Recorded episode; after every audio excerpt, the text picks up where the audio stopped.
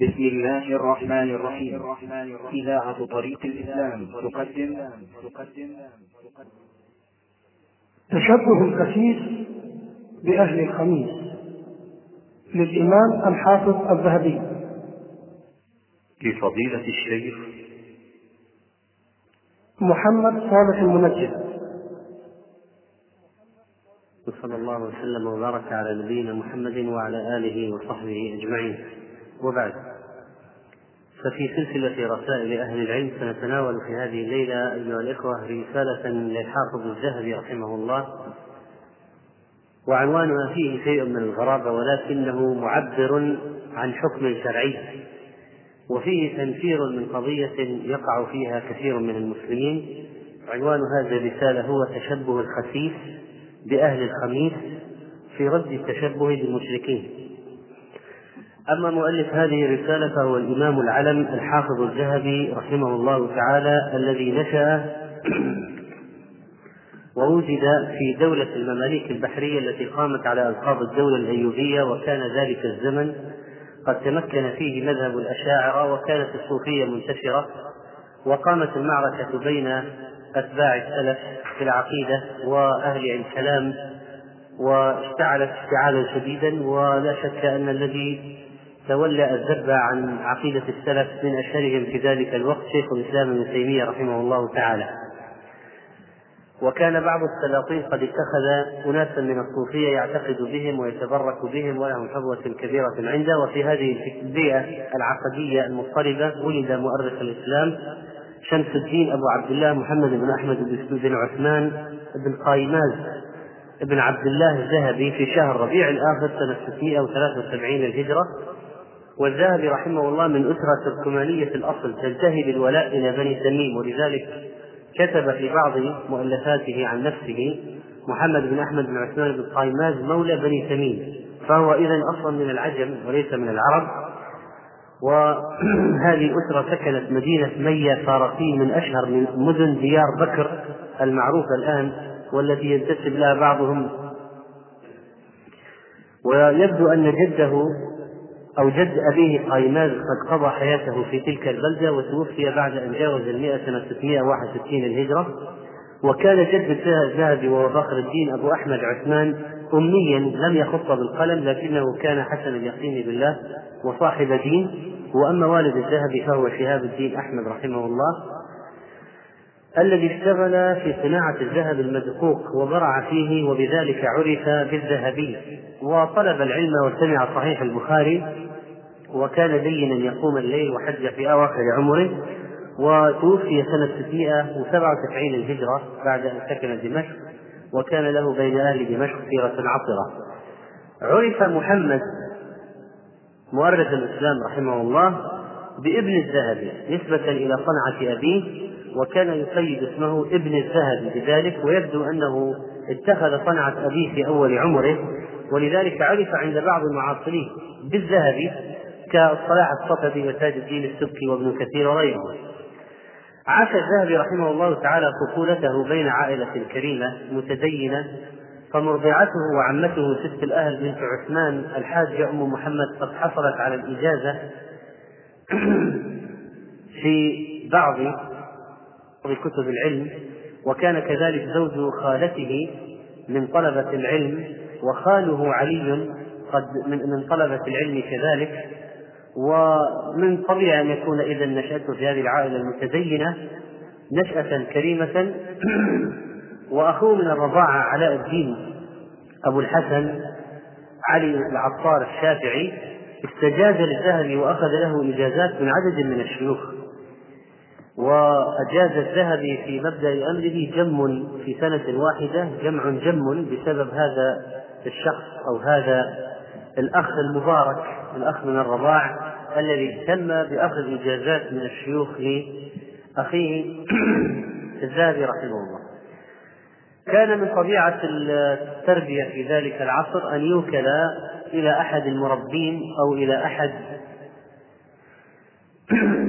المؤدبين بتربية الأولاد فمضي بالطفل محمد الذهبي رحمه الله إلى علاء الدين علي بن محمد الحلبي المعروف بالبصبص وكان من أحسن الناس خطا وأخبرهم بتعليم الصبيان فأقام عنده أربعة أعوام.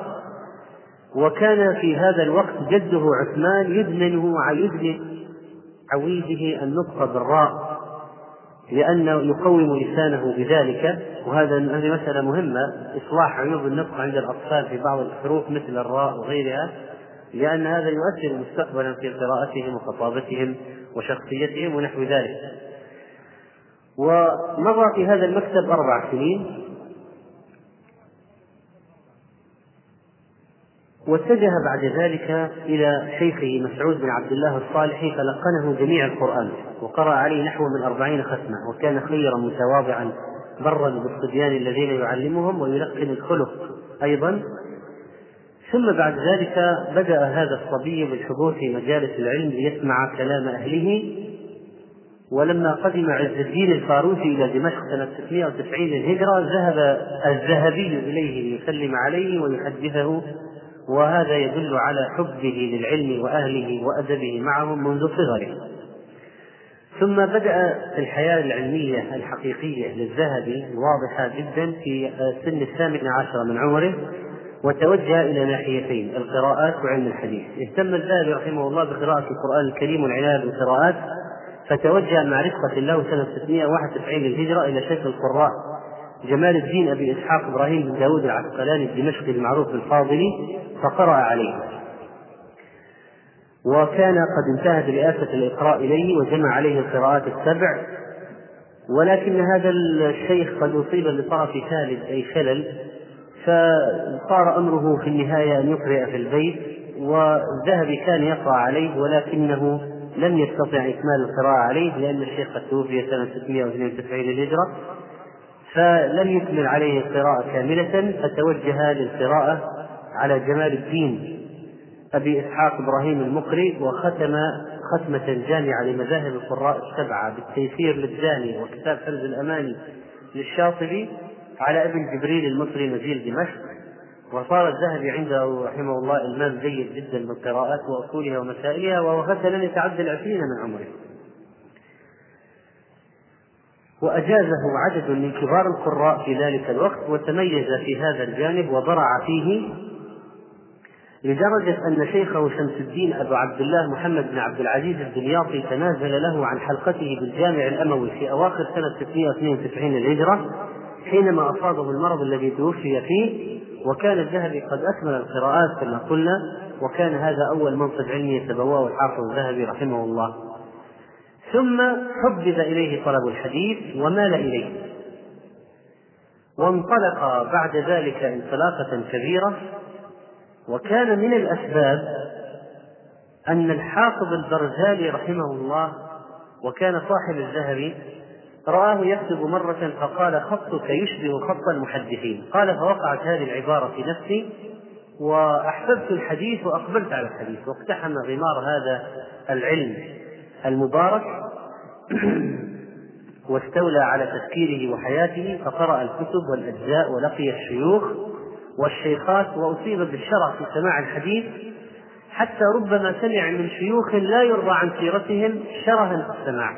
بالإضافة إلى الشيوخ الذين يرضى عن سيرتهم فيقول عن أحد الذين قرأ عليهم لم يكن عليه ضوء في دينه حملني الشره على السماع من مثله والله يسامحه كان يخل بالصلوات ويرمى بعظائم الأمور. وكذلك قال عن أحد الذين قرأ عليهم فقير مسكين رأيتم يذمونه. وهذا طبعا الذين يذمون فأما الذين يمدحون قرأ عليهم كثير لكن لما يختم الذين يرضون أخذ حتى عن غيرهم لمجرد الاطلاع على ما عند هؤلاء الشيوخ. ولا الأصل أنه كان ينتقي شيوخه ويجلس إلى أهل الدين منهم. لكن من سعة علمه وتبحره ونهمه أخذ ما بقى أبقى أحد إلا وأخذ عنه حتى الصم فإنه قال قرأت يعني على شيخي محمود بن محمد الخرائط الصالح الأصم قرأت عليه بأقوى صوتي في أذنه. سنة 716 الهجرة. كان الذهبي رحمه الله يتحسر على شيء في أول أمره وهو مسألة الرحلة في طلب العلم لأنه لأن أباه كان رافضا للرحلة ولم يشجعه عليها بل إنه منعه من ذلك وكان يتحسر ويقول وكنت أتحسر على الرحلة وما أتجسر خوفا من الوالد فإنه كان يمنعني ومات بعض المشايخ وتحسر على عدم لقياهم واعتذر هو عندما كتب سيرته في عندما كتب في بعض التاريخ لم يكن الوالد يمكنني من السفر. ولم يكن الذهبي رحمه الله ليعق أباه لا سيما أن من من أحكام طلب العلم استئذان الأبوين في الرحلة ووجوب طاعتهما وبرهما وكراهية اسخاطهما ولم يكن لهذا الذي تعلم هذا العلم أن يخالف ويعصي أباه. ولكن في النهاية سمح له والده بالرحلة في طلب العلم لما بلغ العشرين. لكن سمح له برحلات قصيرة لا يكون غيابه أكثر من أربعة أشهر. ويرافقه بعض من يعتمد عليه يعني يطمئن على هذا الولد. ولعل هذا بسبب أن الرجل ربما لم يكن عنده ولد غير محمد هذا فإن الذهبي لا يعرف له إخوان لا يعرف له إخوة. فرحل في داخل البلاد الشامية أولا وكانت أول رحلة له 693 في الهجرة و كان له عدة رحلات إليها ورحل إلى حلب ولقي فيها مشايخ سمع منهم وإلى طرابلس وحمص وحماة والكرك والمعرة وبصرى ونابلس والرملة والقدس وتبوك. وتبوك كانت معروفة أيضا من بلاد الشام. رحلته إلى البلاد المصرية بعد ذلك كانت في حدود سنة 695 للهجرة وتوجه إلى فلسطين أولا ومنها إلى مصر.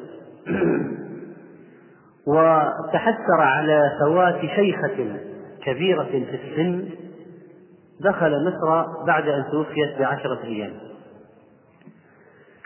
وافتتح هناك سماعه في الديار المصرية عند عدد من أهل العلم منهم شيخه جمال الدين أبو العباس أحمد بن محمد بن عبد الله الحلبي المعروف ابن الظاهر. يقول الذهبي رحمه الله وبه افتتحت السماع في الديار المصرية وبه اختتمت وعنده نزلت على أجزاء التكلم وسمع منه علم الدين البرزالي أكثر من 200 جزء. وهذا الشيخ لما توفي قال ودعته أو لما ودعه قال ودعته في سنة في القعدة سنة 95 فقال لي كل الجماعة يجعلوني في حلم. وهذا يدل على ورع هذا الشيخ ولم يستطع الذهبي أن يطيل الإقامة هناك لأنه كان قد وعد أباه أن لا يطيل أكثر من أربعة أشهر وخاف أن يعقه إذا تأخر وإلا فإنه كان له نهمة شديدة وتعلق بالمشايخ هناك. لكنه بعد ذلك سافر مرة أخرى حصلت له عدة أسفار وذهب إلى الإسكندرية وسمع فيها بعض كتب الحديث وكذلك أتم أشياء في القراءات وحصلت له كذلك رحلة إلى بلبيس وكان يجهد نفسه في القراءة على الشيوخ حتى قرأ جميع سيرة ابن هشام على شيخ أبي المعالي الأبرقوهي في ستة أيام فقط. وفي سنة 698 الهجرة بعد بعيد وفاة والده رحمه الله توجه الذهبي للحج. ذهب مع جماعة من الشيوخ في رحلة للحج. وكان يجلس مع الشيوخ في رحلة الحج يسمع منهم. من الذين كانوا معه في الحملة علماء يسمع منهم. فذكر عن بعض الشيوخ أنه سمع منه بالعلا مكان مدينة مع بلد معروفة الآن. ومعان وسمع بمكة وعرفة ومنى والمدينة من مجموعة من الشيوخ. حتى في الحج لم لم يخلو الأمر من طلب للعلم. الذهبي رحمه الله غطى علوما كثيرة ودرس النحو والعربية ودرس الأدب. ولكن عنايته الرئيسة كانت منصبة على الحديث فقد سمع مئات الكتب والأجزاء الحديثية على الشيوخ طيلة حياته في طلب العلم وكان يقرأ معاجم المعاجم وكتب روية وإمعان وكذلك فإنه ربما سمع الكتاب أو الجزء الواحد على أكثر من شيخ. حتى أنه سمع جزء الحسن بن عرفة مثلا جزء حديث ألفه الحسن بن عرفة سمع حديث جزء جزء سمع جزء الحسن بن عرفة أكثر من أربعين مرة على أكثر من أربعين شيخا. وسمع نسخة أبي مسهر عبد الأعلى بن مسهر أكثر من ثنتي عشرة مرة وسمع جزء بالفيل على أكثر من عشرة من الشيوخ. فلم يكن يكتفي بالقراءة الواحدة ولمزيد من التدقيق والحفظ والاستفادة من الشيخ هذا ربما تكون عنده فائدة غير الشيخ الآخر يجمع الفوائد على المشايخ واهتم بالعلوم المساعدة كالنحو واللغة والأدب والشعر بل واطلع على بعض العلوم الأخرى لمعرفة ما فيها لعله من الفساد والتحذير منها كعلم الفلسفة. واتصل الذهبي رحمه الله تعالى بثلاثة من شيوخ عصره كان لهم أثر كبير جدا في شخصيته وكان هو رابعهم وكانوا رفقة في العلم. ورفقة في العلم بحيث كان كل منهم للآخر شيخا وقرينا وهؤلاء الأربعة هم جمال الدين أبو الحجاج يوسف بن عبد الرحمن المزي الذي عاش من سنة 654 إلى 742 الهجرة الشخصية الثانية المهمة أيضا تقي الدين أبو العباس أحمد بن عبد الحليم بن تيمية الحراني رحمه الله المولود سنة 661 الهجرة والمتوفى سنة 728 الهجرة الشخصية الثالثة المهمة أيضا علم الدين أبو محمد القاسم بن محمد البرزالي الذي ولد في سنة 665 ومات في سنة 739 والرابع هو الذهبي. هؤلاء الأربعة أنعم الله عليهم بأن رافق بعضهم بعضا. ترافق الذهبي معهم طيلة حياتهم وكان الذهبي أصغرهم سنا. وكان المزي أكبرهم سنا. يقرأ بعضهم على بعض فهم شيوخ وأقران في الوقت نفسه. واشتركوا جميعا في طلب علم الحديث وجمعتهم العقيدة السلفية. جمعتهم العقيدة السلفية.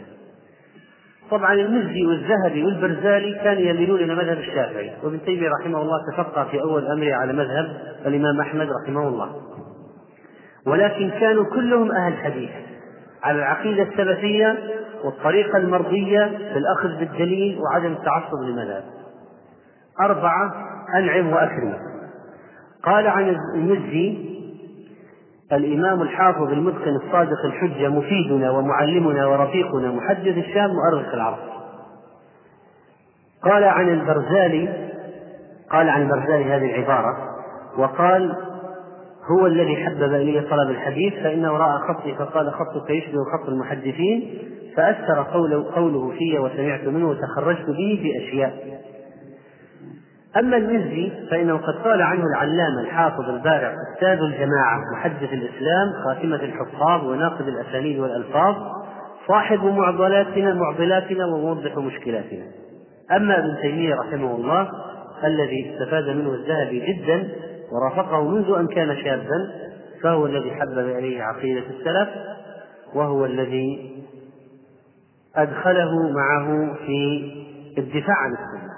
ابن تيمية رحمه الله اشتهر جدا بمواجهات أهل البدع وقوة الشخصية وقوة في الحق حتى أنه كان يقيم الحدود بنفسه ويحلق رؤوس الصبيان ويحارب المشعوذين ويمنع تقديم النذور إلى القبور ويدر هو وأصحابه على الخمارات والحانات ويريق الخمور بل يقاتل من يعتقد فساد دينه ويقوم على القضاء المنحرفين. ولما أدخل المزي السجن ذهب ابن تيمية للسجن وأخرج المزي من السجن. ومارس شخصيته القوية في الحرب الغازانية مع السلطان قازان أو ملك كتر قازان وكان له دور بارز. فأحبه الذهبي رحمه الله وأعجب به وقال عنه وهو أكبر من أن ينبه مثلي على نعوته. فلو حلفت بين الركن والمقام لحلفت أني ما رأيت بعيني مثله ولا والله ما رأى هو مثل نفسه في العلم. ولما مات ابن تيمية رثاه الذهبي بقصيدة عظيمة. ولم تكن محبته مجرد إعجاب ومحبة بل كانت أخذا واستفادة وتعلما وتأثرا بالمسائل الأصلية والفرعية. ونقموا على الذهبي بعضهم أنه رافق ابن تيمية لأن السبكي من أعداء شيخ الإسلام قال عن الذهبي إن هذه الرفقة المزي والذهبي والبرزالي أضر بها أبو العباس ابن تيمية إضرارا بينا وحملها من عظائم الأمور أمرا ليس هينا وهكذا. فهذا طبعا من أعداء شيخ الإسلام قضي أن يقول مثل هذا الكلام. و مع ذلك فإن هؤلاء الأربعة كانوا في غاية الإخلاص لبعضهم وكان ابن تيمية شديد الإعجاب بالمزي وحتى قال عن دار الحديث الأشرفية التي تولاها المزي لم يلها من حين بنيت إلى الآن أحق بشرط الواقف منه. الواقف الذي يوقف الأوقاف له شروط. يعني مثلا ما يأخذ راتب المدرسة إلا الذي تنطبق عليه الشروط الآتية يقول ابن تيمية أحق من أخذ على دخل في شرط الواقف هو المثل لقد كانت لقد كان الدفاع عن العقيدة السلفية والوقوف في وجوه المبتدعة قد جعل لهؤلاء الكبار خصوم وأوقع عليهم أذى. فقد أوذي المزي بسبب ذلك وحرم الذهبي من تولي أكبر دار الحديث بدمشق وهي الدار الأشرفية التي صارت شاغرة بعد وفاة المزي حتى تولاها السبكي وصلة الذهبي بابن تيمية أثمرت أن الذهبي رحمه الله اختصر بعض كتب شيخ الإسلام ابن تيمية بل إن بل إن مواقف ابن تيمية أثرت فيه فألف في ذلك. ومن أمثلة اختصارات الذهبي لكتب ابن تيمية المنتقى من منهاج الاعتدال ومن آثار العقيدة السلفية في نفس الذهبي أنه ألف كتاب العلو للعلي الغفار وهو يكاد يكون أعظم كتاب ألفه الذهبي في العقيدة الأسماء والصفات. طيب نريد من الأخت هذه التي معها طفل أن تقوم عليه.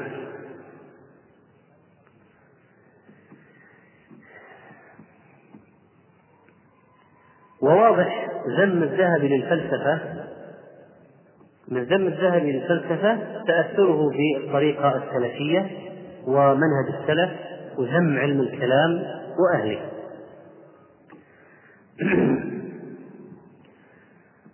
الذهبي رحمه الله حصل له تفرغ للكتابة والتأليف في مطلع القرن الثامن الهجري على ما يبدو فبدأ باختصار عدد كبير من أمهات الكتب ثم توجه بعد ذلك لكتابه العظيم تاريخ الإسلام الذي انتهى من إخراجه من إخراجه لأول مرة عام 714 للهجرة. وتولى في سنة 713 الخطابة بمسجد كفر بطنة وهي قرية بغوطة دمشق وظل مقيما بها إلى سنة 718 للهجرة في هذه الفترة الهادئة في غوطة دمشق ألف خيرة كتبه في سنة 718 توفي شيخ دار الحديث بتربة أم الصالح كانت من كبريات دار الحديث وكان ابن الشريشي قد تولاه 33 سنة. فلما توفي الشيخ انتقل الذهبي رحمه الله لرئاسة هذه الدار وترك كفر بطنه والخطابة فيها. ولما توفي الشيخ علم الدين البرزالي صاحب الذهبي وشيخه ورفيقه سنة 739 الهجرة تولى الذهبي تدريس الحديث بالمدرسة النفيسية وإمامتها عوضا عن البرزالي. وفي هذه السنة اكتملت سنة 739 اكتمل تعمير دار الحديث والقرآن التنكزية نسبة إلى الأمير تنكز نائب الشام وباشر الذهبي مشيخة الحديث بها. وتولى إذن. الإشراف على مشيخات حديثية ورئاسة دور حديثية هي في الحقيقة جامعات خرجت أفذاذ. فرأس إذا مشهد عروة أو دار الحديث العروية ودار الحديث النفيسية ودار الحديث التنكيزية ودار الحديث الفاضلية بالكلاسة وتربة أم الصالح ودرس فيها بعده تلميذه الحافظ ابن كثير رحمه الله. لقد خلف الذهبي رحمه الله آثارا علمية ضخمة ومنها تأليف مستقلة ومنها مختصرات ومختصراته ليست مجرد انتقاء عبارات وحذف عبارات لا ولكن هذا الانتقاء كان على أساس من العلم المتين ثم إن الذهبي أضاف إلى المختصرات أشياء وتعقب تعقبات تدل على فنه في الاختصار فالكاشف الذي اختصره من تهذيب الكمال لشيخه المزي يدل على مبلغ علم الرجل وغيره كذلك من الكتب. ولما يختصر عالم كتاب عالم غير عندما يأتي بعض هؤلاء الجدد يختصرون كتب العلماء فأحرص إذا أردت أن تأخذ مختصر لكتاب عالم أن يكون الذي اختصره عالم. وقلنا مثلا إنه اختصر المنتقى من هذه المجال اختصر كتاب شيخ الإسلام منتقى ميزان الاعتدال اختصر اختصره الذهبي رحمه الله. آه، اختصر كتاب شيخ الإسلام ابن تيمية. ولا شك أن هذا المختصر الذي طبع وانتشر ربما أكثر من الأصل نفسه. يعني في بعض في بعض الأوقات كان اختصاره المسمى المنتقى من منهاج الاعتدال لأن ميزان الاعتدال كتاب آخر الذهبي في نقد الرجال منهاج الاعتدال لابن تيمية. كتاب الذهبي الذي هو المنتقى من منهاج الاعتدال مرت فترة انتشر أكثر من كتاب الأصل.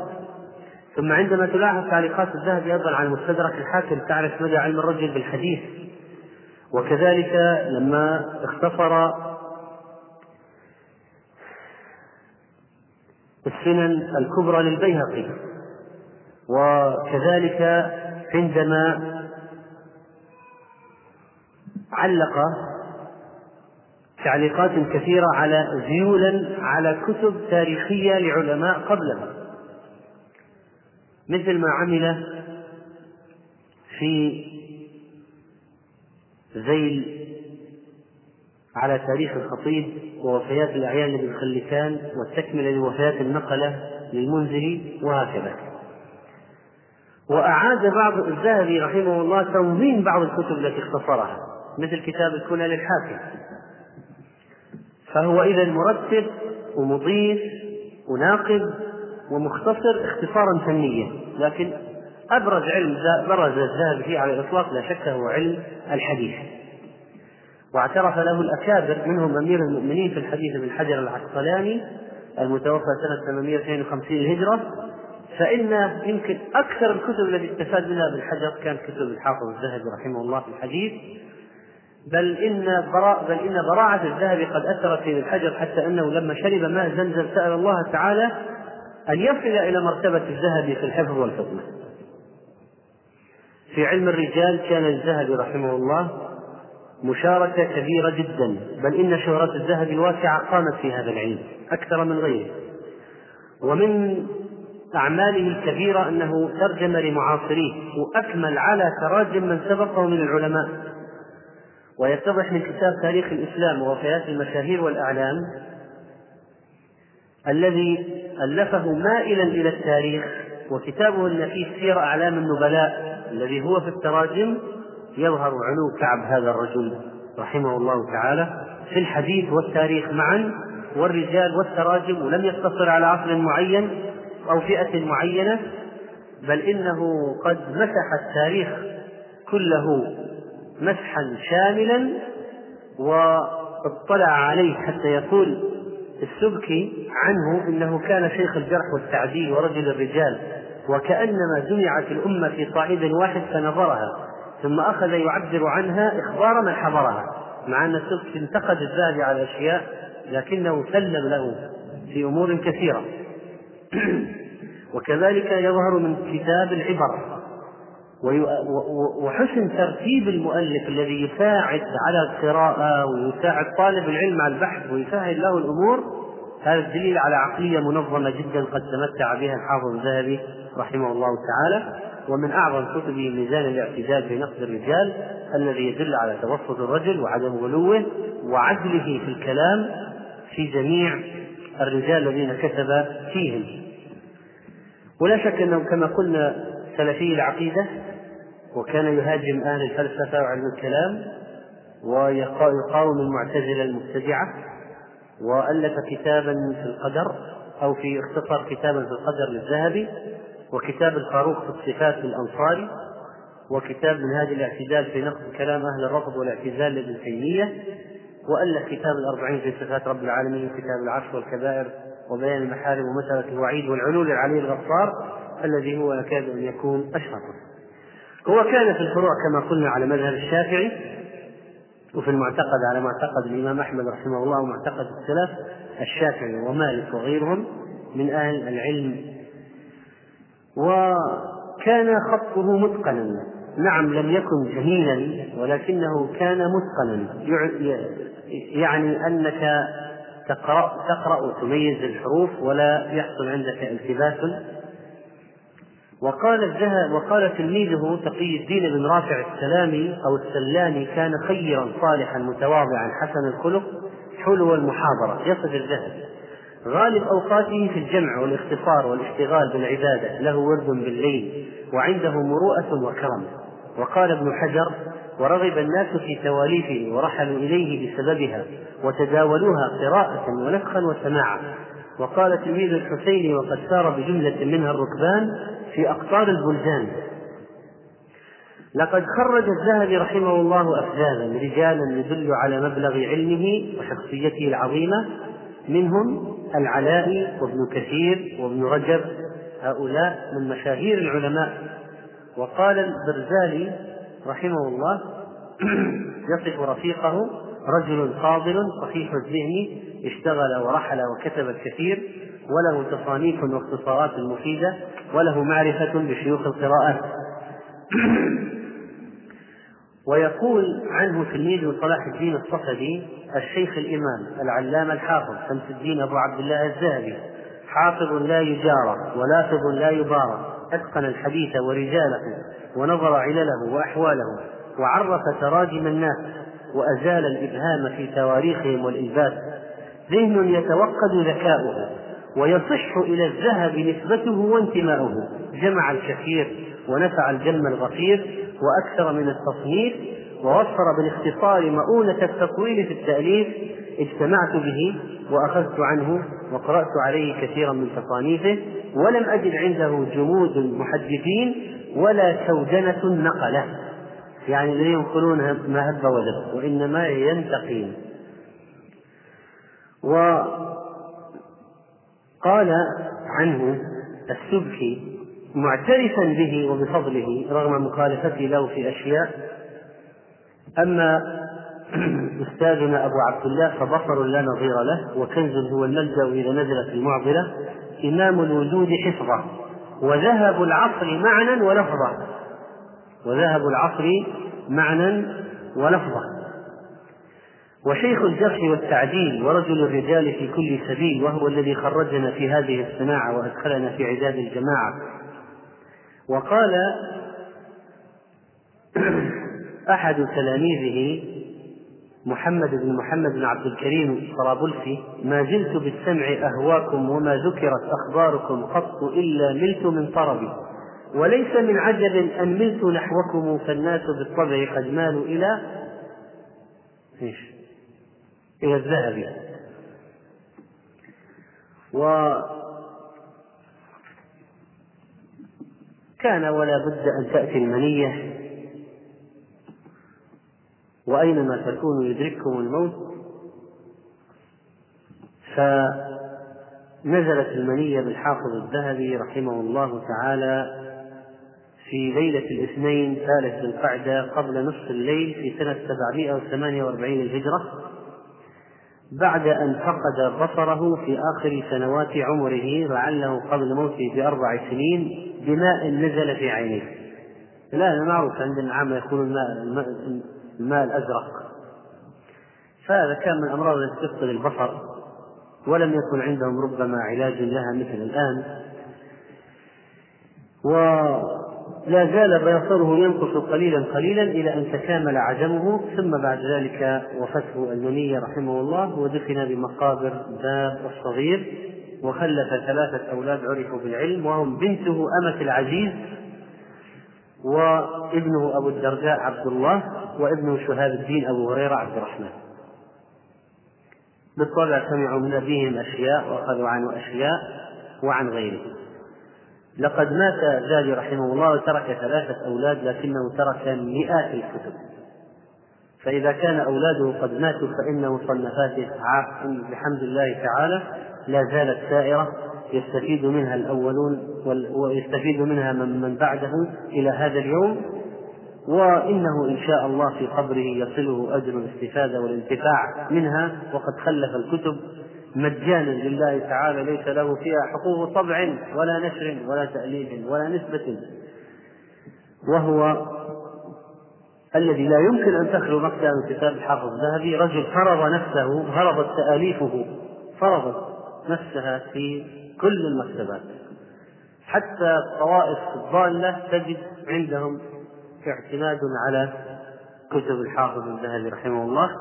المستدرك على مستدرك الحاكم الموقظة في علوم المصطلح العلول العلي الغفار الأربعين في صفات رب العالمين تشبيه الخسيس بأهل الخميس أو تشبه الخسيس بأهل الخميس فضائل الحج وأفعاله كشف الكربة عند فقد الأحبة تذكرة الحفاظ المغني في الضعفاء هذا أيضا من الكتب المشهورة تزهيد تهذيب الكمال في أسماء الرجال تزهيد للذهبي تزهيد تهذيب الكمال وكذلك سير أعلام النبلاء وتاريخ الإسلام. هذه عدد من مصنفاته وجمع بعض فزادت عن المئتين.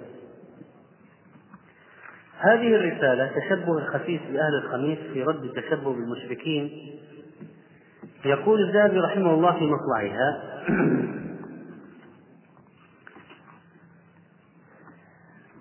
الحمد لله الذي من علينا بالإسلام وبصرنا من العمى وهدانا من الضلال ووفقنا لاتباع الملة الحنيفية وصلى الله على سيدنا محمد المبعوث رحمة للعالمين وإماما للمتقين وشافعا للمذنبين ومحذرا من التشبه باليهود والنصارى والصابئين وداعيا إلى الله على بصيرة بأوضح تبيين وعلى آله وصحبه أجمعين. إيش يفهم المقدمة؟ براعة الاستهلال فيها إشارة إلى موضوع الكتاب دائما. عند كثير المصنفين المقدمة فيها إشارة إلى موضوع الكتاب. فعندما تسمع في مقدمة الكتاب وصلى الله على سيدنا محمد المبعوث رحمة العالمين وإماما للمتقين وشافعا للمذنبين ومحذرا من التشبه باليهود والنصارى والصابين أن الكتاب سيتحدث عن موضوع التشبه. تأسس الذهبي في مقدمة كتابه على اضمحلال المسألة الولاء والبراء في عصره ومجانبة السلف والوقوع في البدع ومشابهة شعار أهل الجحيم وهؤلاء الضلال أو العامة الذين قلدوهم ووافقوا كل ضال وأثيم. قال فلا حول ولا قوة إلا بالله العلي العظيم. إذ وقع هددنا بوجوده الرسول الكريم حيث يقول لتتبعن سنن من كان قبلكم. حذو القدة بالقدة حتى لو دخلوا جحر ضب لدخلتموه. قيل يا رسول الله اليهود والنصارى؟ اليهود والنصارى؟ قال فمن؟ أي فمن أعني غيرهم؟ وقال النبي صلى الله عليه وسلم من تشبه بقوم فهو منهم. وقال رسول الله صلى الله عليه وسلم اليهود مغضوبا عليهم والنصارى ضلال. وقد أوجب الله عليه والذهبي رحمه الله يتميز في كلامه بأن يوجه الخطاب للقارئ في كثير من الأحيان. في سير أعلام النبلاء وغيره يوجه الخطاب للقارئ ويكثر من النداءات والأساليب العاطفية. أسلوب متميز لا تجده عند كثير من المؤلفين يلفت نظرك فجأة في وسط الكلام إلى يعني مسألة أو إلى شيء مهم ونحو ذلك وينادي مناداة ترجع القارئ إلى عقله ووعيه إذا شغل وقد أوجب الله عليك يا هذا المسلم أن تدعو الله تعالى كل يوم وليلة سبع عشرة مرة بالهداية إلى الصراط المستقيم. صراط الذين أنعم الله عليهم غير المغضوب عليهم ولا الضالين. فكيف تطيب نفسك بالتشبه بقوم هذه صفتهم؟ وهم حطب جهنم. ولو قيل لك تشبه بمسخرة وهي الشيء الذي يجلب السخرية واستهزاء الناس. ولو قيل لك تشبه بمسخرة لأنفت من ذلك وغضبت. وأنت تشبه بأقلق يعني غير مختون بأخلق عابد صليب في عيده وتكسو صغارك وتفرحهم. طبعا خذ هذا كله حطه على الهنوين وعلى الذين يذهبون بأطفالهم إلى العيد هذا. وتصبغ لهم البيض لأن صبغ البيض كان من شعار النصارى في أعيادهم. وتشتري البخور وتحتفل لعيد عدوك كاحتفالك. وتحتفل بعيد عدوك. كأنك تحتفل يعني بعيد نبيك واحتفال بعيد المولد النبوي بدعة أصلا. فهذا فبعضهم يقول للعيدين فرحة عيد المولد وعيد كل النصارى. فأين يذهب بك إن فعلت ذلك؟ إلا إلى مقت الله وسخطه إن لم يغفر الله لك. إن علمت أن نبيك صلى الله عليه وسلم كان يحب على مخالفة أهل الكتاب في كل ما اختصوا به حتى إن الشيء الذي هو نور الإسلام قال فيه رسول الله صلى الله عليه وسلم من شاب شيبة في الإسلام كانت له نورا يوم القيامة. قد أمرنا فيه نبينا صلى الله عليه وسلم بالخطاب يعني تغيير اللون إلى لون آخر غير الأسود لأجل مخالفته. فقال إن صلى الله عليه وسلم إن اليهود لا يخضبون فخالفوهم. ففرض علينا مخالفة ما اختصوا به ما اختصوا به في صور كثيرة. فمنها قول النبي صلى الله عليه وسلم خالفوا اليهود وصلوا في نعالكم فإنهم لا يصلون في نعالهم ولا خفافهم رواه شداد بن أوس. وأيضا ألا ترى أن العمامة الزرقاء والصفراء كان لبسهم لبسهما كان لبسهما حلنا حلالا قبل اليوم. ذا يتكلم الآن رحمه الله عن فترة تاريخية معينة. حصل فيها إلزام للنصارى واليهود الكفرة بألوان معينة للعمائم. قال ألا ترى أن العمامة الزرقاء والصفراء كان لبسهما لنا حلالا قبل اليوم؟ وفي عام سبعمائة لما ألزمهم السلطان الملك الناصر يعني قلاوون بلبسهما حرمت علينا.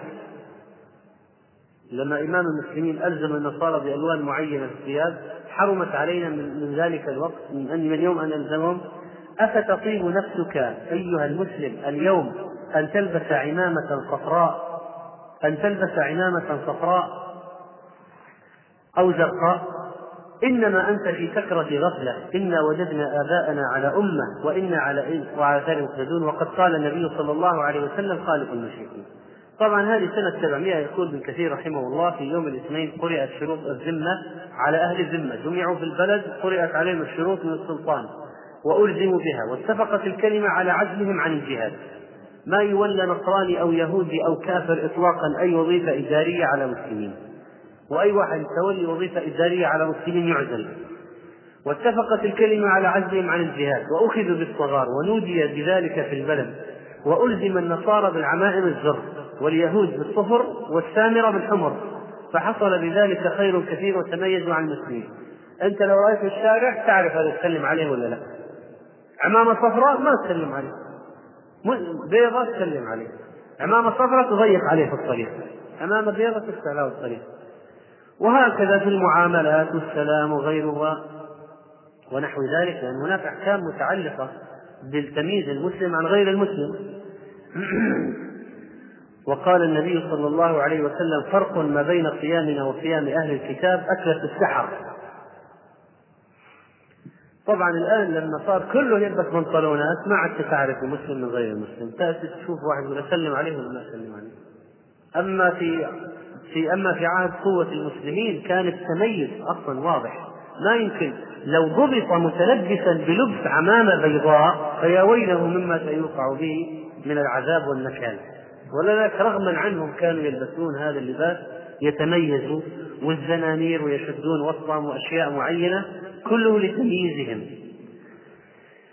وهذا طبعا كان سببا اساسيا باعثا لكثير منهم على الدخول في الدين. عندما يرون الصغار عليهم والعزة للمسلمين فيريدون الالتحاق برحب الأعزة. فلذلك كانوا كثير منهم يسلمون بسبب تطبيق الصحيح لشروط أهل الذمة. وقد جاء عن جماعة من السلف كمجاهد وغيره في قول الله تعالى والذين لا يشهدون الزور. فقال الزور أعياد المشركين. وقال رسول الله صلى الله عليه وسلم إن لقوم لكل قوم عيدا وإن عيدنا هذا اليوم. فهذا القول منه صلى الله عليه وسلم إن عيدنا هذا اليوم بالذات هذا اليوم يوم الأضحى ويوم الفطر. فهذا القول منه صلى الله عليه وسلم يوجب اختصاص كل قوم بعيدهم كل قوم مختصين بعيدهم كما قال تعالى لكل جعلنا منكم شرعة ومنهاجا. فإذا كان للنصارى عيد ولليهود عيد مختصين بذلك فلا يشركهم في مسلم كما لا يشاركهم في شرعتهم ولا في قبلتهم. إذا توجهوا لبيت المقدس وتوجهوا ما نشاركهم ولا في شرعتهم فكيف نشاركهم في عيدهم؟ ومن المعلوم أن في شروط عمر رضي الله عنه الشروط العمرية التي فرضها على أهل الذمة أن أهل الذمة لا يظهرون أعيادهم. ثم أنتم تذهبون تشاركون في أعيادهم. واتفق المسلمون على ذلك. فكيف يسوغ لمسلم إظهار شعائرهم الملعونة من خضاب الأولاد من كان النصارى في أيام الأعياد أعيادهم يعملون طقوس معينة؟ خضاب الأولاد وصباغ البيض تلوين البيض. وهذه لذات موجودة إلى الآن. وشراء الأوراق المصورة المصبوغة والبخور الذي دق عليه بالطاقات تنفيرا للملائكة. طبعا الأجراس في النصارى الأجراس صوت الجرس ليس صوتا محموما في الإسلام. ولا تصحى الملائكة رفقة فيها جرس. النصارى يتخذون الأجراس على الكنائس بمثابة يدعون إلى طقوسهم مثل الأذان عندنا. والبخور الذي دق عليه بالصاسات تنفيرا للملائكة وطلبا لحضور الشياطين وتقريرا لإظهار شعار الملاعين المتعدين ونواقيسهم في الأسواق وترك الرجال والصبيان يتقامرون بالبيض.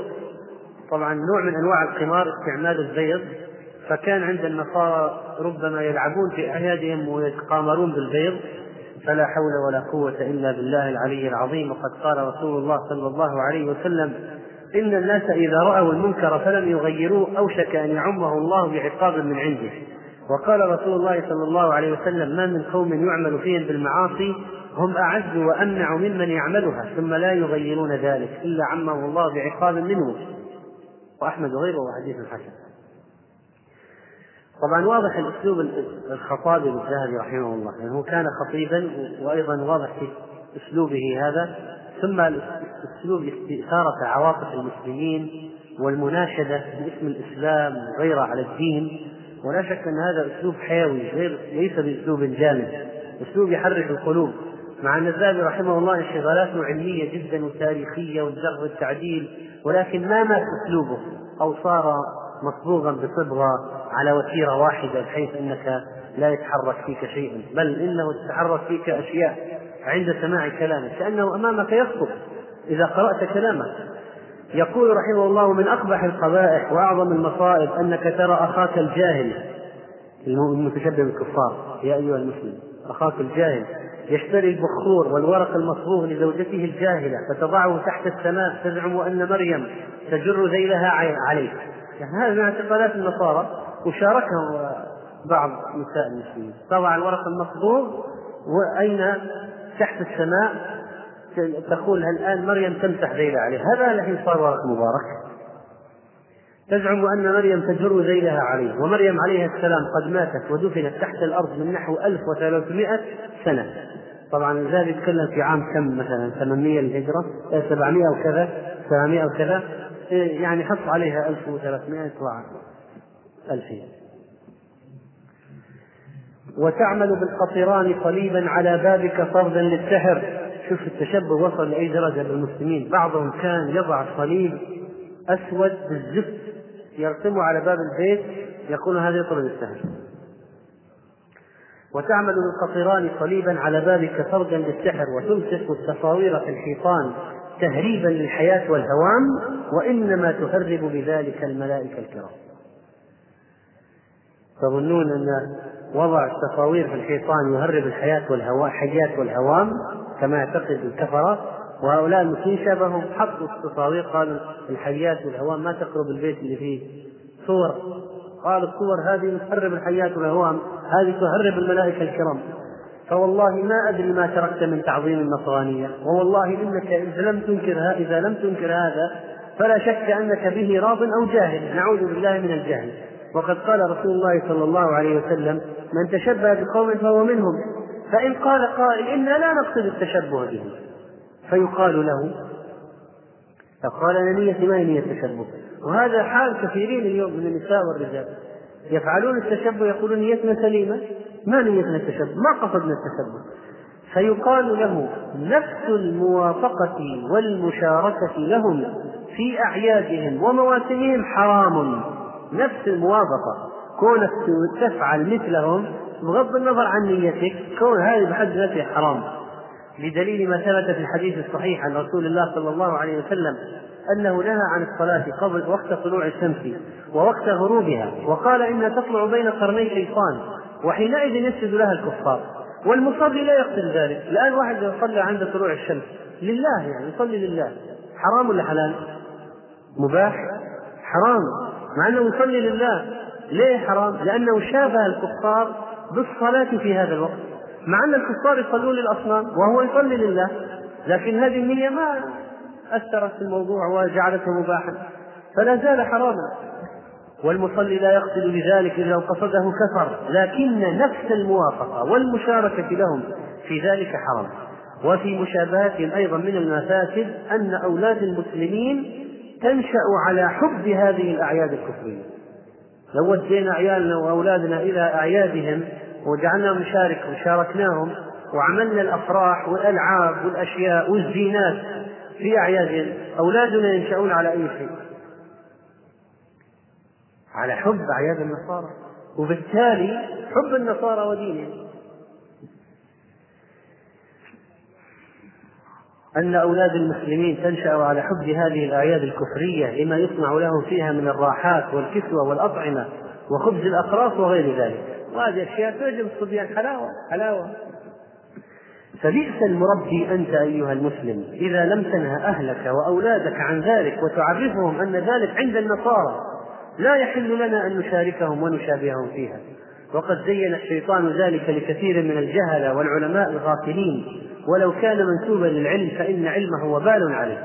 كما قال صلى الله عليه وسلم أشد الناس عذابا يوم القيامة عالم لم ينفعه الله بعلمه. وهذا في إسناده ضعف وكل من علم شيئا وعمل بخلافه عاقبه الله يوم القيامة. فقال ان بعض الضالين من أهل المنسوبين للعلم يفتون الناس ما إذا نيتك سليمه لا بأس تحتفل معهم. ولا بأس أن تهنئهم في أعيادهم من الأقباط وغيرهم. هنئ بالأعياد شارك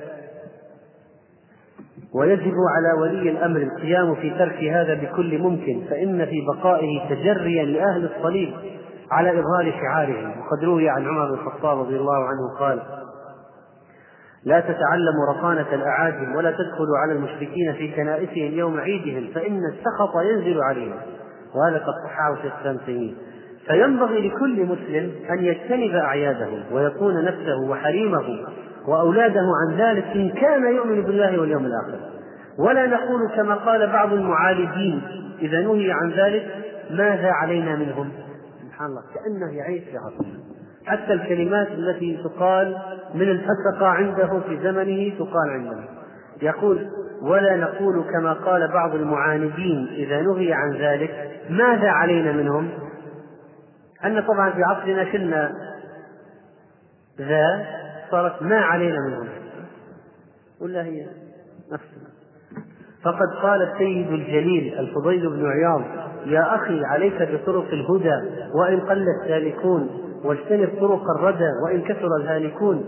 وقد زين الشيطان لكثير من الفاسقين الضالين من يسافر من بلد إلى بلد أو يرحل من قريته للفرجة على الفاسقين الضالين وتكفير سوادهم والله الله أكبر. يعني هذا الذهب يتكلم عن السياحة لا هو نفس الكلام. قال وقد زين الشيطان لكثير من الفاسقين الضالين من يسافر من بلد إلى بلد أو يرحل من قريته للفرجة على الفاسقين الضالين وتكفير سوادهم وفي الحديث من كسر سواد قوم حشر معهم. و وقال الله عز وجل يا أيها الذين آمنوا لا تتخذوا اليهود والنصارى أولياء. بعضهم أولياء بعض ومن يتولهم منكم فإنه منهم. قال العلماء ومن موالاتهم التشبه بهم وإظهار أعيادهم وهم مأمورون بإخفائها في بلاد المسلمين فإذا فعلها المسلم معهم فقد أعانهم على إظهارها وهذا منكر وبدعة في دين الإسلام. ولا يفعل ذلك إلا كل قليل الدين والإيمان. ويدخل في قول النبي صلى الله عليه وسلم من تشبه بقوم فهو منهم وقد مدح الله من لا يشهد أعياد المشركين ولا يحضرها قال تعالى ما هي الآية؟ إيش الآية تدل على عدم جواز المشاركة في أعيادهم وحضور الأعياد؟ عدم جواز شهود أعياد المشركين والذين لا يشهدون الزنا فمفهومه أن من يشهدها ويحضرها يكون مذموما موقوتا لأنه يشهد المنكر ولا يمكنه أن ينكره. وقد قال النبي صلى الله عليه وسلم من رأى منكم منكرا فليغيره بيده فإن لم يستطع فبلسانه فإن لم يستطع فبقلبه. وذلك أضعف الإيمان. وأي منكر أعظم من مشاركة اليهود والنصارى في أعيادهم ومواسمهم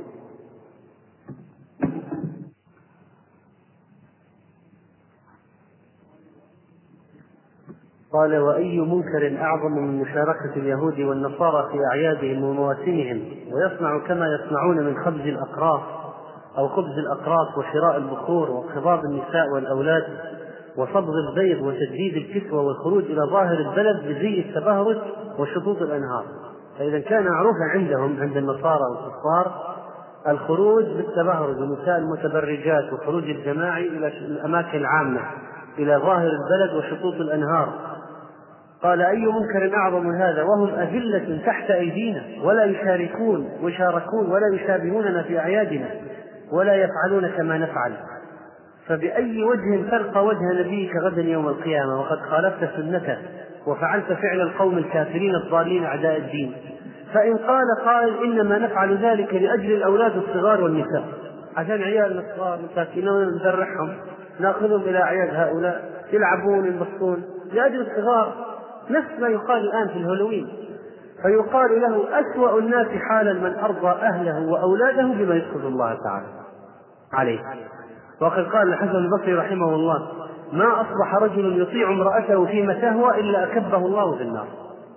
فالله سبحانه وتعالى قد قال في كتابه العزيز يا أيها الذين آمنوا قوا أنفسكم وأهليكم نارا ومعناه علموهم وأدبوهم وأمروهم بالمعروف ونهوهم عن المنكر.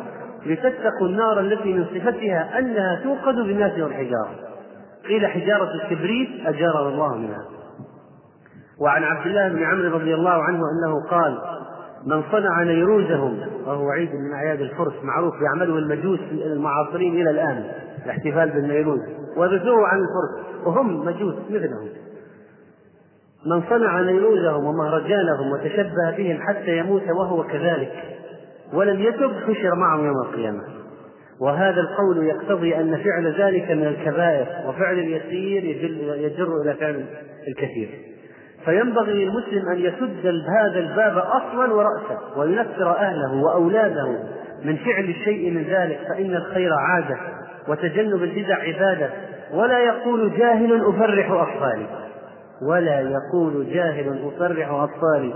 أفما وجدت يا مسلم ما تفرحهم به إلا بما يسخط الرحمن ويرضي الشيطان وهو شعار الكفر والطغيان. فبئس المربي أنت ولكن هكذا تربيت. أن أبوك رباك فأنت على هكذا مع أولادك. حملها خلف عن سلف يا أخي ما أقواك إن خالفت هواك وما أغواك إن وافقت هواك ولا يفيء بالتوبيخ سواك وما أسقمك وأنت لا تشرب دواك وما أسعدك إن كانت الجنة مأواك. وما أصبح دينا شرعه شرعه القساقسة والرهبان. وما أرقع جاهلا يدرأ عن داره السحر بصلبان القطران. وما أشد خذلان من مكن من الخمار الصبيان. وما أشنع رائحة اللازم والأظفار وحصى اللبان. هذه مواد فيها صمغ ورائحة يستخدمها النصارى في أعيادهم إلى أين تذهبين يا عجوز السوء؟ إلى القبور؟ إلى كم تضرب نواقيس النحاس ويتلى عليها كلام الفجور والباطل؟ فالآن الزاج رحمه الله يخاطب طبقات المجتمع الذين تولعوا بالتشبه بالنصارى ولأمر البيت الأب والعجوز الكبيرة والنساء وكل أحد. إلى كم تضرب نواقيس النحاس ويتلى عليها كلام الفجور والباطل؟ ذلك ومن يعظم حرمات الخميس الخفير للكبير فإنها من أعظم الشرور ومن يتق الله ويعظم حرماته فإنها من تقوى القلوب. طبعا عندهم أعياد النصارى من الخميس الحقير والخميس الخفير للكبير الخفير. يا مصرف القلوب ألهمنا سنة نبيك وجنبنا الابتداع والتشبه بالكفار. قال النبي صلى الله عليه وسلم من عمل عملا ليس عليه أمرنا فهو رد. وفي الصحيحين قال رسول الله صلى الله عليه وسلم من أحدث في أمرنا ما ليس منه فهو رد أي مردود. انظر كيف يدخل الذهبي العالم نصوص الشريعة في كلامه عن الواقع. هذا يعني هذا فن مهارة بالغة لا يحسنها كثير من الخطباء والمتكلمين. إدخال النصوص الشرعية في الكلام عن الواقع. وقال رسول الله صلى الله عليه وسلم خير الحديث كتاب الله وخير الهدي هدي محمد صلى الله عليه وسلم وشر الأمور محدثاتها وكل محدثة بدعة وكل بدعة ضلالة. وقال رسول الله صلى الله عليه وسلم لا يؤمن أحدكم حتى يكون هواه تبع لما جئت به. وقال صلى الله عليه وسلم تركتكم على البيضاء ليلها كنهارها لا يزيغ عنها بعدي إلا هالك. وقال صلى الله عليه وسلم من يعش منكم فسيرى اختلافا كثيرا. فعليكم بسنتي وسنة الخلفاء الراشدين من بعدي وإياكم ومحدثات الأمور فإن كل بدعة ضلالة. وعن النبي صلى الله عليه وسلم أحاديث سردها في إهانة أهل البدع والتحذير من حقوقهم قال رحمه الله ومن التشبه بالنصارى ما يفعله جهلة أهل بعلبك والبقاع أهل بعلبك والبقاع. اللي في لبنان الآن. من إيقاد النيران ليلة عيد الصليب في الكروم. الكروم هي بساتين العنب. فيشابهون النصارى الموجودين بجانبهم في إيقاد النيران في في في, في بلداتهم. وهذه بعلبك والبقاع من ديار أهل السنة إلى الآن. مواطن أهل السنة الآن. قال وهذا أيضا من الجهال بشعار النصارى قبحا لفاعله. ومن ذلك إيقاد النيران ليلة الميلاد وشراء الشموع والتوسعة يعني على الأهل والأولاد بإعطاء النفقات والثياب الجديدة والهدايا والألعاب. والتلذذ بالحلوى والقطايف يعني قطايف هذه إيش؟ قديمة. وإظهار السرور والهرج وإعطاء المصححين ولعلهم الذين يرفعون أصواتهم بأذكار الأعياد هذه فإن في هذا إحياء لدين الصليب. وإحداث عيدهم ومشاركة المشركين وتشبها بالضالين. وقد قال رسول الله صلى الله عليه وسلم من تشبه بقوم فهو منهم فيا مسكين أين تذهب بعقلك؟ إلى كم تهرب من متابعة سنة نبيك محمد صلى الله عليه وسلم إلى شعار أعدائك؟ إلى كم هذه النفرة من سلوك الصراط المستقيم إلى سبيل الشيطان الشياطين الضالين؟ إن تعبدت شرفت في العبادة وتسللت لواذا يمينا ويسارا. وإن سلكت في العلم دخلت في الحيل والرخص وقلت إننا نقلد الأئمة. وإن دخلت في التجارة والبيع احتلت في المعاملة الربوية بكل طريق وأكثرت الحلف الذي يحرم على التاجر فعله. كما قال صلى الله عليه وسلم إياكم وكثرة الحلف عند البيع فإنه ينفق ثم يمحق. ينفق السلع يمشيها لكن يمحق البركة وقد قال رسول الله صلى الله عليه وسلم في المتبايعين إن صدقا وبينا بورك لهما في بيعهما وإن كذبا وكتما محقت بركة بيعهما. واعلم أنك إن أمرت بمعروف أو نهيت عن منكر فربما انحرفت إلى الشر وثارت نفسك واعتديت فيكون ما أفسدت أكثر مما أصلحت. يعني يعني حتى إذا جئت تأمر وتنهى إذا ينبغي أن يكون بالحكمة. وإن كنت لقرابتك أو لذوي جاه أو لذوي سلطان لذي سلطان وأقمت الحسب على الضعيف الجاهل دون القوي العالم فقد عصيت بذلك. وإن عصيت لنفسك في إنكارك حيث نيل منك فلا بد لك في عملك من أن تكون حليما. ولا بد في الكل من الإخلاص. يعني الآن هو لما رحمه الله من حكمته لما بين خطورة الموضوع وحرمته قالوا إذا لكن إذا أردتم أن تغيروا غيروا بالحكمة. وأعطوا البديل في في في توسعة في الأعياد الشرعية. ولا بد في الكل من الإخلاص قال الله تعالى وما أمروا إلا ليعبدوا الله مخلصين له الدين حنفاء. وقال تعالى أشداء على الكفار رحماء بينهم. فليكن رفقك بالجاهل بلين ولتكن شدتك على الضال الكافر. ومع هذا فارحم المبتلى واحمد الله على العافية. كذلك كنتم من قبل فمن الله عليكم. انظر إلى نفسك وقت النهي عن المنكر وعند الأمر بالمعروف بعين المقصد. يعني لما تأمر وتنهى ما تتعالى على على الشخص الآخر اذكر نفسك أنت وعيوبك أنت وأنت تأمر وتنهى وانظر إلى أخيك الجاهل العاصي بعين الرحمة من غير أن تترك أوامر الله تعالى أو حدا من حدوده. يعني هذا لو أن الآن المعروف عن المنكر استحضره عين رحمة على العاصي وعين مقت لعيوب نفسه كان صار الإنكار الصراط المستقيم. لكن الآن الذي ينكر أحيانا يتعالى ويظن نفسه يعني سالم من العيوب وأنه فوق الخلق. فاتباع السنة حياة القلوب وغذاؤها فمتى تعودت القلوب بالبدع وألفتها لم يبق فيها فضل للسنن. ثم فعل المنكرات في الخميس الخفيف على مراتب بعضها أخف من بعض. وتكلم على مسألة قبول هدية النصراني الجار وشراء البيض وصبغه وتمكين الصبيان من القمار به وأن هذا حرام تمكين الصبيان. وقمار الشباب وهم الكبار غير الصبيان من الموبقات. قال الله تعالى وذكر آية الميسر. وقال رسول الله صلى الله عليه وسلم من قال لصاحبه تعالى أقامرك فليتصدق. يعني كفارة الهم بالمقامرة المقامرة والدعوة يقول تعال نتراهن. الآن بعض الناس يقول تعال نتراهن. من 10 ريال ل 10 ريال. وهذا ميسر طيب من فعل ذلك ما هي كفارته؟ أن يتصدق. ينتهي عن القمار ويتصدق. رواه البخاري ومسلم. فإذا كان مجرد القول معصية يعني لو واحد قال تعال أقامرك. بس ما قامره لكن دعاه المقامرة بالكلام. هذه كفارتها الصدقة إذا كان مجرد القول معصية موجبة للصدقة المكفرة. فما ظنك بالفعل؟ وهو داخل في أكل أموال الناس بالباطل. والله تعالى قد أنزل غير آية في مقت أكل أموال الناس بالباطل. والله تعالى حرم الميسر في كتابه واتفق المسلمون على تحريم الميسر سواء كان بالشطرنج أو بالنرد أو بالكعاب أو بالبيض أو بالجوز. فهذه النرد هذا حجر الزهر المعروف الآن الذي يرمى به أو أي طريقة تستعمل في المقامرة يعني سواء كانت ألعاب أشياء أجهزة إلكترونية حديثة وكمبيوترات الآن يقامرون بالأجهزة الإلكترونية الآن. فليبر من زمان كانت المقامرة بالجوز بالجوز.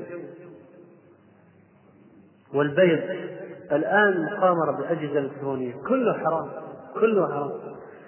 فإن غير واحد من التابعين كعطاء ومجاهد وإبراهيم النخعي وطاووس قالوا كل شيء من القمار فهو من الميسر وهو حرام حتى لعب الصبيان بالجوز.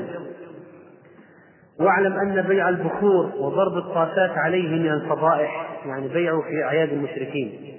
وعمل الصلبان والورق المصور في البيت من العظائم التي من اعتقد حلها ونفعها فقد ضل ضلالا اعتقد حلها ونفعها فقد ضل ضلالا مبينا.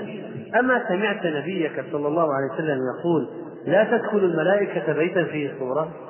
أما تستحي هذا من الله عز وجل تجعل بيتك كنيسة فيه صلبان وصور؟ قال أنت في بيوت صلبان وصور بعض من حيث يدري بعض من حيث لا يدري. قال ابن سيرين رحمه الله أتي علي بن أبي طالب رضي الله عنه بهدية يوم النيروز فقال ما هذه؟ قالوا يا أمير المؤمنين هذا يوم النيروز. قال فاصنعوا في كل يوم نيروزا كل يوم أعطونا هدايا لماذا تخصون بيوم معين من أعياد الكفار تهدون فيه هدايا؟ ما يجوز إعطاء هدايا بمناسبة أعياد الكفار؟ فإذا لا يقال نيروز فأما النيروز فإن أهل مصر يبالغون في عمله ويحتفلون به. طبعا هذا لأن الذهبي رحمه الله يتكلم عن واقع الشام في تشبه بالنصارى ودخل مصر وشاهد أيضا تشبها بهم. لف بلدان بلدان العالم تتكلم على بعلبك وعكا في لبنان وكيف تشبه الناس بها. فيصف في كل بلد ما يفعله أهلها من التشبه. قال ويحتفلون به وهو أول يوم من سنة القبط ويتخذون ذلك اليوم عيدا يتشبه به المسلمون وهو أول فصل الخريف وبعضهم يحتفل بما يسمى بعيد شم النسيم. هو المشكلة من نفس من نفس الباب. وقال حذيفة رضي الله عنه من تشبه بقوم فهو منهم ولا يشبه الزي الزي حتى يشبه الخلق الخلق. وقال ابن مسعود رضي الله عنه لا يشبه الزي الزي حتى تشبه القلوب القلوب. إذا تشبهت بالكفار في الزي معناها قلبك فيه تشابه. ما ما صار تشابه بالمظهر إلا لأن فيه محبة في القلب واحترام وتوقير وانجذاب ولذلك انعكس على المظهر. وإذا كانت مشابهتهم في القليل ذريعة إلى هذه العظائم كانت محرمة. يعني حتى لو تشبه في الكفار لا شيء يسير فكيف إذا أضيف إلى المشابهة ما هو محض الكفر من التبرك بالصليب؟ أن بعض المسلمين وصل الجهل بهم لدرجة التبرك بالصليب. وهذه الهيئات التبشيرية التي تعمل في أفريقيا وغيرها في قبائل المسلمين. صار من أبناء المسلمين من يعتقد بركة الصليب. وربما أعطوه حبوب مضادات حيوية تعافى ومسحوا عليه بالصليب. فيظن أن هذا من الصليب وهو من الدواء التحسن فيعتقد بركة الصليب.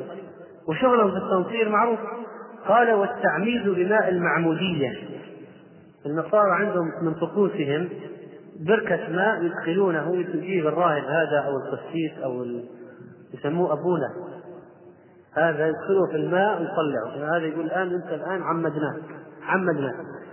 من الجهل أن بعض أبناء المسلمين في بعض البلدان يأخذون الكنائس ليعمدونه. يدخلوا القسيس في الماء ويطلعوا منه عمده بماء المعمودية. أو قول القائل المعبود واحد يعني الإله واحد والطرق إليه مختلفة. هذه عبارة جد قيمة من الذهبي ذهبية يشير فيها إلى أي شيء؟ إلى قضية وحدة الأديان أو زمالة الأديان. ذلك كالمذهب الضال والنحلة الخبيثة التي راجت على بعض المسلمين.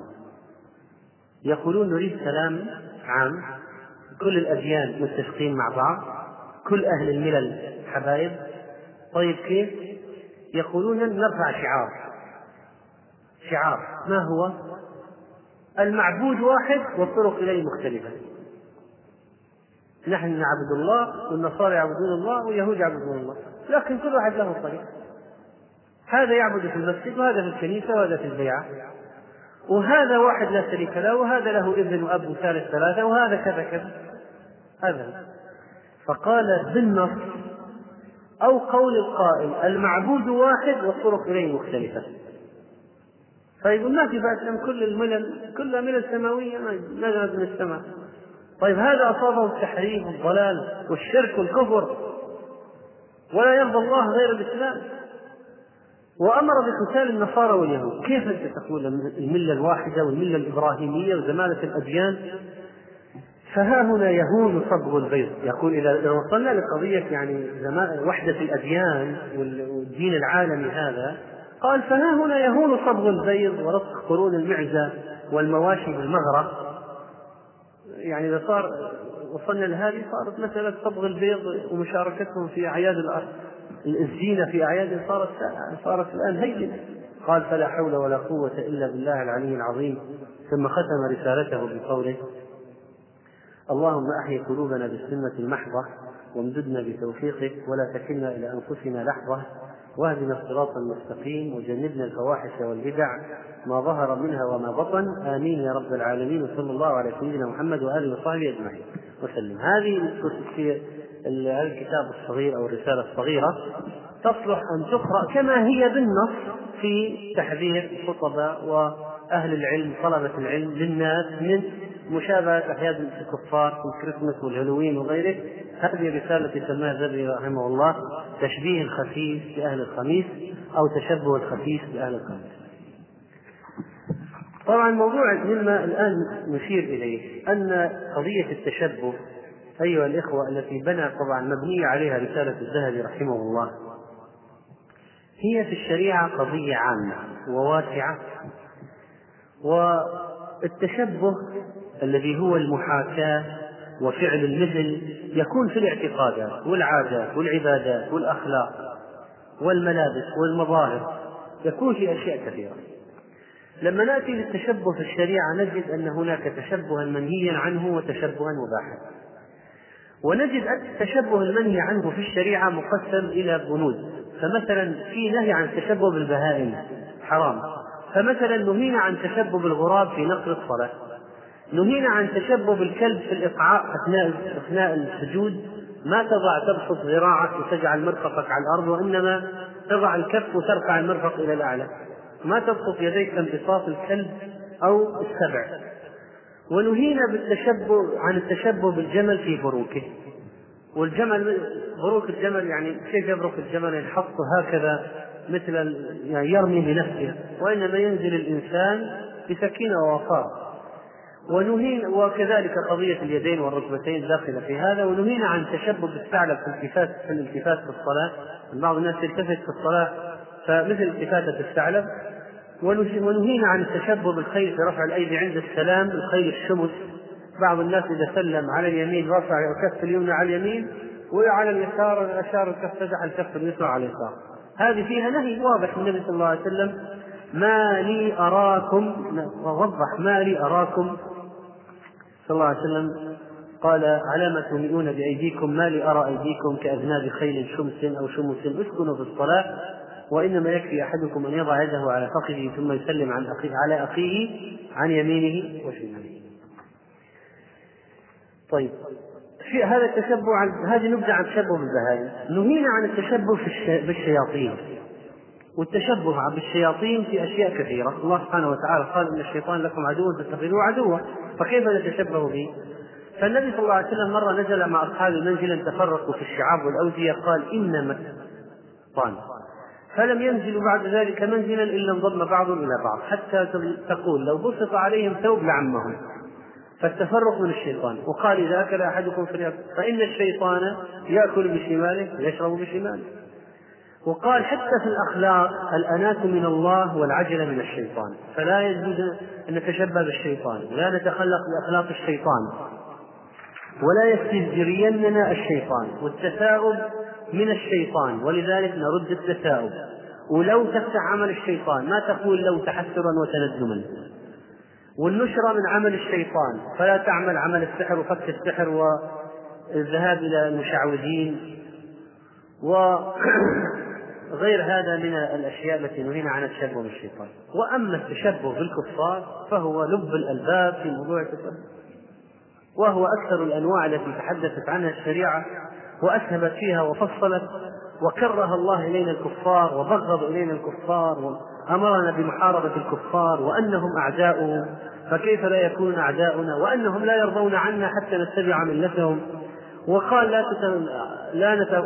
أمرنا أن لا نتفرق مثلهم ولا نتبع سبيلهم وأنهم أعداؤه الذين كره كرههم سبحانه وتعالى وأنهم ضالين وأنهم ضلال وصفهم بالضلال وغضب عليهم ولعنهم وجعل منهم قردة وخنازير وعبد الطاغوت. كيف نتشبه بهم بعد ذلك؟ فجاءت النصوص. تلو النصوص من الشارع الحكيم. تنهى عن محبتهم وعن موالاتهم وعن التشبه بهم وأن في ذلك ضررا عظيما. وأن التشبه بالملابس يقود إلى التشبه بالعقائد في النهاية وأن المحاكاة في التصرفات تؤدي في النهاية إلى المشابهة في العبادات. وهكذا. ولا يقال هذا شيء في الظاهر القلب سليم. نقول لا ما يجوز. كيف تظهر بمظهر الكفار وتتشبه بهم وتفعل مثلهم؟ ولا يميز الواحد بينك وبين لا يميز بينك وبين الكافر في الشارع ولا يعرف يسلم على هذا ولا ما يسلم عليه. ويقول شيخ الإسلام رحمه الله إن المشاركة في الهدي الظاهر تورث تناسبا وتشاكلا بين المتشابهين. يقود إلى الموافقة في الأخلاق والأعمال وهذا أمر محسوس. فإن اللابس لثياب أهل العلم مثلا يجد من نفسه نوع انضمام اليهم واللابس لثياب الجند مثلا يجد في نفسه نوع تخلق باخلاقهم يعني إذا جاك واحد قال يا أخي الملابس ما لها أثر؟ نقول لا. هل تظن الآن عندما واحد يكون عسكري يلبس بدلة عسكرية تصرفاته في البدلة مثل تصرفاته في الثياب المدنية؟ لا طبعا طبعا لا فإذا الملابس تؤثر تؤثر بالشخص فالذين يلبسون أولادهم الملابس العارية وتجد بنات بنات بعض قريب من سن البلوغ إلى نصف الفخذ وإلى أعلى من ذلك وعارض ظهر مفتوح وسبعة وثمانية وحركات والكتف والكتف عليه هذه الأشياء لا تسترهم يخرجونهم أمام الضيوف أمام الناس وفي الأعراس وفي الحفلات وفي المناسبات. فإذا الشريعة تريد أن تميز شخصيات المسلمين عن شخصيات الكفار. إذا كانت الشريعة نهتنا عن التشبه بالأعراف في بعض الأشياء ولا نغلب على اسم صلاتنا العشاء ونسميها العتمة مثلهم. كره لنا موافقة الأعراب في اسم المغرب والعشاء. فكيف؟ وكره لنا موافقة الأعاجم في لغتهم وفي بعض ما يتعلق بهم بخصائصهم فكيف في مسألة فكيف بمسألة الكفرة؟ الكفرة. فلو قال قائل أليس عند الكفار أشياء مفيدة؟ فنقول نعم. بنقول بلى عندهم أشياء مفيدة. نقول بلى عندهم أشياء مفيدة. فيقال فهل يجوز أن نتشبه نأخذ منهم الأشياء المفيدة؟ فيقول نقول نعم ممكن نأخذ منهم الأشياء المفيدة فإذا قال فإذا كيف نميز بين ما يجوز أخذه وما لا يجوز أخذه؟ إذا قلنا قصات شعر كفار قلتم حرام وإذا قلتم ثياب معينة يلبسها الكفار وبنطلونات معينة تصميمات معينة أشكال معينة ما يجوز طيب فإذا أخذنا عنهم بعض الترتيبات الإدارية اخترعوا طريقة في العلاج اخترعوا طريقة في البناء اخترعوا طريقة في الإدارة إدارة الشركات وهيكلتها. نأخذ أو لا نأخذ؟ فنقول الحكمة ضالة المؤمن أن وجدها فهو أحق بها. فوضع العلماء شروطا للأخذ عن الكفار منها ما يلي. أولا أن لا يكون هذا الأمر من تقاليدهم وشعارهم الذي يتميزون به. فلو مثلا وضعوا طريقة بناء كنيسة معروف كل من رأى المبنى عرف أنه بناء كنيسة. فإذا بنيت مسجدا أو بيتا لك مثل كنائسهم فالويل لك. لأن هذه ما هي قضية مسألة تتعلق بالتدفئة أو التبريد أو التهوية أو مثلا شيء يحفظ الحرارة أو يحفظ البرودة أو في عزل عزل مائي وعزل حراري هذه حكمة خذها.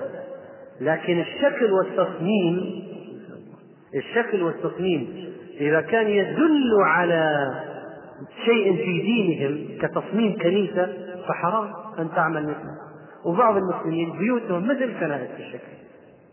بل بعض المساجد التي يبنيها بعضهم يعطيها الفلبيني نصراني يصمم بنى المسجد وقام المسجد. تنظر فيه فإذا هو مهما تفرق عن كلمة شكله شكل الكنيسة. ثانيا أن لا يكون ذلك الأمر من شرعهم ويثبت ذلك أن لا يكون ذلك الأمر من شرعهم. فمثلا سجدة التحية التي يفعلها بعضهم لا تجوز عندنا وأن لا يكون في شرعنا بيان خاص لهذا الأمر. فإذا كان في شرعنا بيان خاص نهي عنه يجب أن نجتنبه. وأن لا تؤدي الموافقة إلى مخالفة أمر من أمور الشريعة وأن لا تكون الموافقة في أعيادهم وأن نأخذها بحسب الحاجة. هل هناك أخذ أشياء أخذها النبي صلى الله عليه وسلم من الكفار؟ الجواب نعم. حفر الخندق استعمال المنجنيق أخذ عمر رضي الله عنه التاريخ أخذ تدوين الدواوين مثلا الدواوين كتابة الدواوين جعل ديوان تكتب فيه أسماء كراتيب إدارية أخذوها. أخذها المسلمون عن الفرس وكلمة ديوان أصلا كلمة فارسية. فأخذوا المفيد. أما يأخذ شيء يختص بدينه أو بشعائر دينه أو ورد في شرعنا النص على إبطاله وإلغائه وتحريمه فهذا لا يمكن أن نأخذه. هذه لمحة سريعة عن مسألة التشبه في الشريعة وأقسامها وأحكامها. بعد عرض هذه الرسالة القيمة تشبه الخفيف بأهل الخميس للحافظ الذهبي رحمه الله تعالى. نسأل الله أن يعلي قدره ويرفع منزلته ويغفر ذنبه ويأجره الأجر الوافي والعظيم عن الإسلام وأهله. وصلى الله وسلم على نبينا محمد. مع تحيات إخوانكم في إذاعة طريق الإسلام والسلام عليكم ورحمة الله وبركاته.